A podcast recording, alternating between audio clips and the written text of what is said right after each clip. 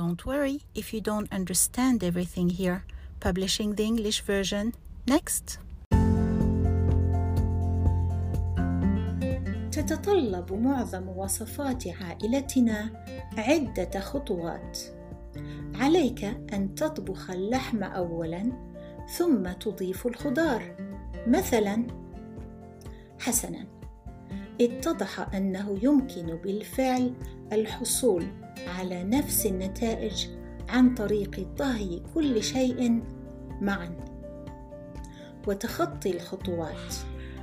هل نجحت في تخطي خطوات الوصفات؟ Check out my books on Amazon and my YouTube channel, Things You Need to Know About Arabic.